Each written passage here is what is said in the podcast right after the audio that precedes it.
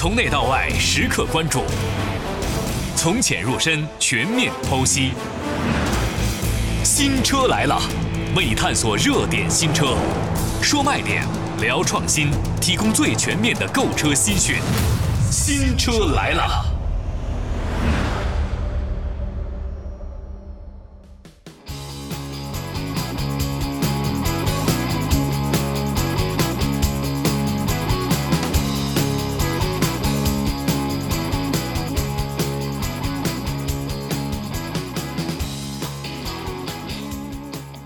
我们继续看新车。转眼间呢，二零二一年已经过半了。在过去的半年时间当中呢，其实国内的市场呢，新车呢真是层出不穷的。不管是所谓的传统燃油车，还是新能源车型，都会让不少消费者觉得一时间是无从选择。而在刚刚过去的六月份啊，我们就发现很多的车型除了年度改款的之外，也有不少车型被自己的品牌贴上了 Plus 的名号。所以呢，咱们今天就说说在六月份我们见到的几款 Plus 车型，它们到底应该怎么样，或者应该怎么选。首先来看，售价在十三点九六万元到十七点二六万元的 iON S Plus。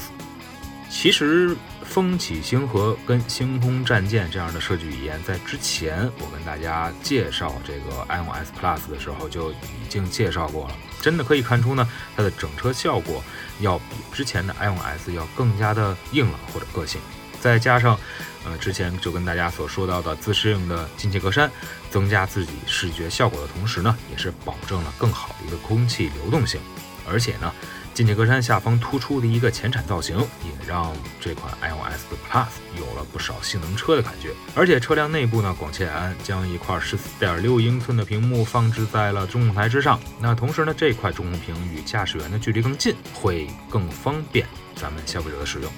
而贴着背光的 logo 全新样式的这种 iON 的方向盘，以及旋钮式的换挡，也是相对更为新奇和方便的。而在配置当中呢，像可调节透光度的全景天幕、四点零的 Adigo 智驾互联生态系统，也都是放在了 iOS 的 Plus 当中。按照不同的版本、不同的电池容量的弹匣电池包呢，本次上市的 iOS Plus 为消费者提供了410公里。五百一十公里、六百零二公里三种续航版本。最后，按照咱们的价格配置来看的话，其实是比较推荐同为十五点九六万元的七零科技版，或者说是八零超长续航版。那两者呢，前者配置科技更高，后者呢续航能力更加实在，大家就可以按照不同的需求来进行选择。再来看看广汽传祺的 GS4 Plus，售价区间是从十二点六八万元到十四点九八万元。同为广汽集团下的广汽传祺 GS4 Plus，本次使用了展风翼的外观语言，并且为咱们的消费者呢提供了震天翼和星之翼的两种风格前脸。也让咱们的消费者呢有了更多的选择余地，再加上广汽传祺给予的叫做凤凰羽的流水尾灯和全系都有配备的十九英寸的轮毂，也让全新的 GS4 Plus 在外观的效果上更加出色。那车内呢，其实 GS4 Plus 也是搭载了刚才提到的 Adigo 的超感交互智能座舱，虽然。不是之前的 GS 车型的双十二点三英寸的连屏，但是十二点三英寸的全液晶仪表以及十点一英寸的中控屏的效果和使用流畅度也是可以得以保证的。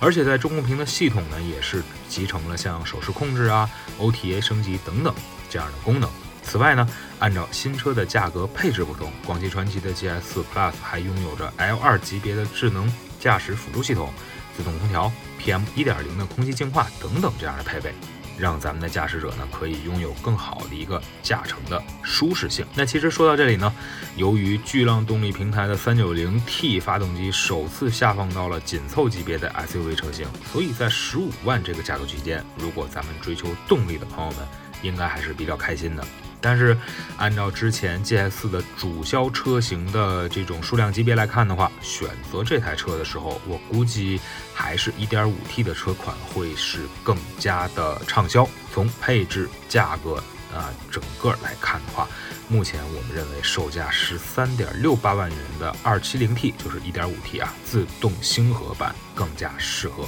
我们消费者来进行选购。来，咱们继续把目光锁定在 SUV 的市场，来自上汽通用别克的昂科威 Plus。这款车型呢是售价二十二点九九万元到三十点九九万元。昂科威呢，大家一定是非常熟悉的啊！我身边的家人朋友现在也有驾驶这台车型走遍北京大街小巷的。外观不错，空间不错，动力也还行，长时间呢，呃，都会让不少消费者为之倾心。而昂科威车型呢，也是顺理成章的成为了别克品牌在在 SUV 市场当中的一面旗帜。当然了，别克通过昂科威的成功，也是适时推出了诸如像昂科威 S 啊，以及现在的昂科威 Plus。那既然你的名字如此响亮，那就一用到底吧。那针对于昂科威和昂科威 S 车型呢，眼前这台昂科威的 Plus 的最大变化就是加大又加长了。车身尺寸呢是来到了四千八百四十五毫米，宽是一千八百八十三毫米，而高度是一千六百九十五毫米，轴距有两千八百三十三毫米。这样的身形呢，真的是前两者无法比拟的。所以车身加大，空间加大之后，昂科威也是推出了七座版本。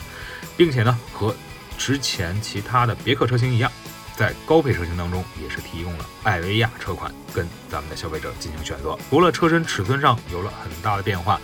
并且呢，提供了七座车型可以选择之外呢，在动力上，昂科威 Plus 也是采用了带有四十八伏轻混系统的 2.0T 可变缸涡轮增压发动机，那最大功率呢一百七十四千瓦，峰值扭矩三百五十牛米。并且匹配的是九 AT 的变速器，同时昂科威 Plus 也是搭载了通用汽车全新一代的 VIP 智能电子架构，不仅可以进行 OTA 的升级，在车内上使用也是更加的方便。比如说它的全新一代的 eConnect 智能互联技术，可以使用 Super ID 功能就可以集成语音控制、百度随身听、百度地图等等功能，而且还是提供了无线的 CarPlay 以及。百度的 CarLife 的手机互联映射，而 OnStar 的安吉星全时在线助理也是涵盖了五大类五十多项的主要服务，并且呢提供每年一百 G 安吉星 OnStar 四 G 车联应用终身免费流量等等这样的权益。当然了啊，在中型 SUV 这个尺寸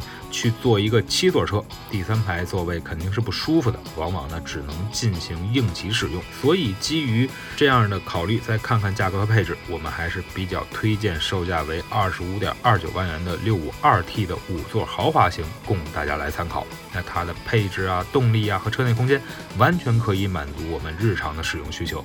那当然，昂科威的终端售价呢，一直也很有优势，大家不妨再等上一段时间，待市场价格松动之后再进行入手。再来看看大个子的上汽大通 G20 Plus，它有一个新增车型，新增车型的售价是分为两款。十九点九三万元和二十六点二八万元。虽然上汽大通的 G 二零不会像刚才咱们所提到的别克旗下的 GL 八、传祺的 M 八、广汽本田的奥德赛、荣威的 MX 八等等大家熟知的 MPV 那么受关注，但不妨碍 G 二零车型的大和在出行市场当中受青睐的程度。那近日呢，上汽大通的 G20 Plus 也是新增了两款新车，一个叫做公务版，就是刚才十九万多的那一款；另外一个叫做尊礼版。不用想就知道，这是要在采购领域和所谓的高端商务出行方面下点功夫。那么看上汽大通 Plus 的身形，你就知道这车真的不小，将近有五米二的车长，将近有两米的车宽，将近有两米的车高，轴距也是将近达到了三米二，能坐人，能拉大件，G20 的 Plus 都应该是一把好手。如果你觉得大通的产品还是相对偏商用的话，那其实就有一些偏颇了。因为大通 G20 的 Plus 的车内呢，更多还是采用了比较多的软性材质进行包裹和覆盖，并且呢，第二排座椅也是使用了更多的舒适性的配置进行辅助，为的就是要赢得这第二排的市场。那总体来讲呢，G20 Plus 的公务版相对更加偏向实用。而二十六万两千八的尊礼版呢，则是想尽办法让配置更全，双侧的滑动门，电动的多功能方向盘，带加热、通风、按摩记忆的驾驶员的八项电动调节座椅，三百六十度全景影像等等都有配置。还有呢，就是大通自己不是有一个蜘蛛智选平台吗？还可以选择的是更多的。那在动力上呢，2.0T 的涡轮增压发动机，一百六十五千瓦。三百五十牛米的这样的一个数据看起来也是不错，并且呢是匹配的采埃孚八速手自一体变速箱。先不说匹配如何，反正在这种品牌的牌面上是给安排上了。而至于 G20 Plus 如何选择，其实呢，也是一个不大不小的课题。不过，在我们看来，如果我们讲求的就是 MPV 的空间和实用，那其实最低配的公务版甚至是豪华版就已经可以满足我们的需求了。你看，单六月份我们就找到了这四款命名为 Plus 的车型。